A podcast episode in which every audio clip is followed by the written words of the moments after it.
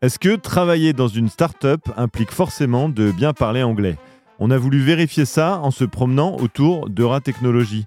Alors, don't believe the hype, put your hands up in the air, on a refait passer l'oral d'anglais à des nice people.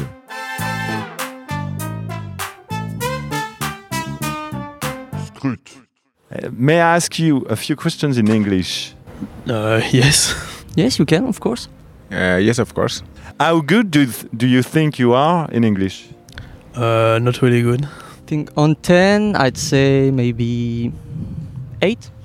I think I'm good enough in order to be able to have a good conversation. Uh, what is, in your opinion, the best way to learn English?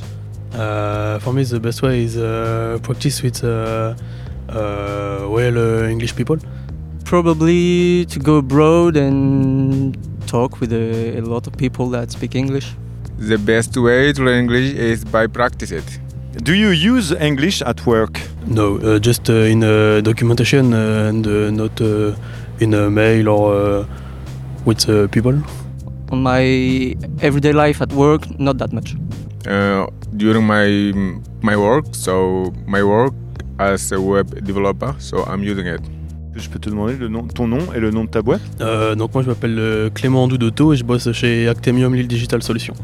Euh, bah, je m'appelle Vincent et je travaille pour Wheel of Devs du coup. Mon nom c'est Hassan, mon entreprise c'est Wellit.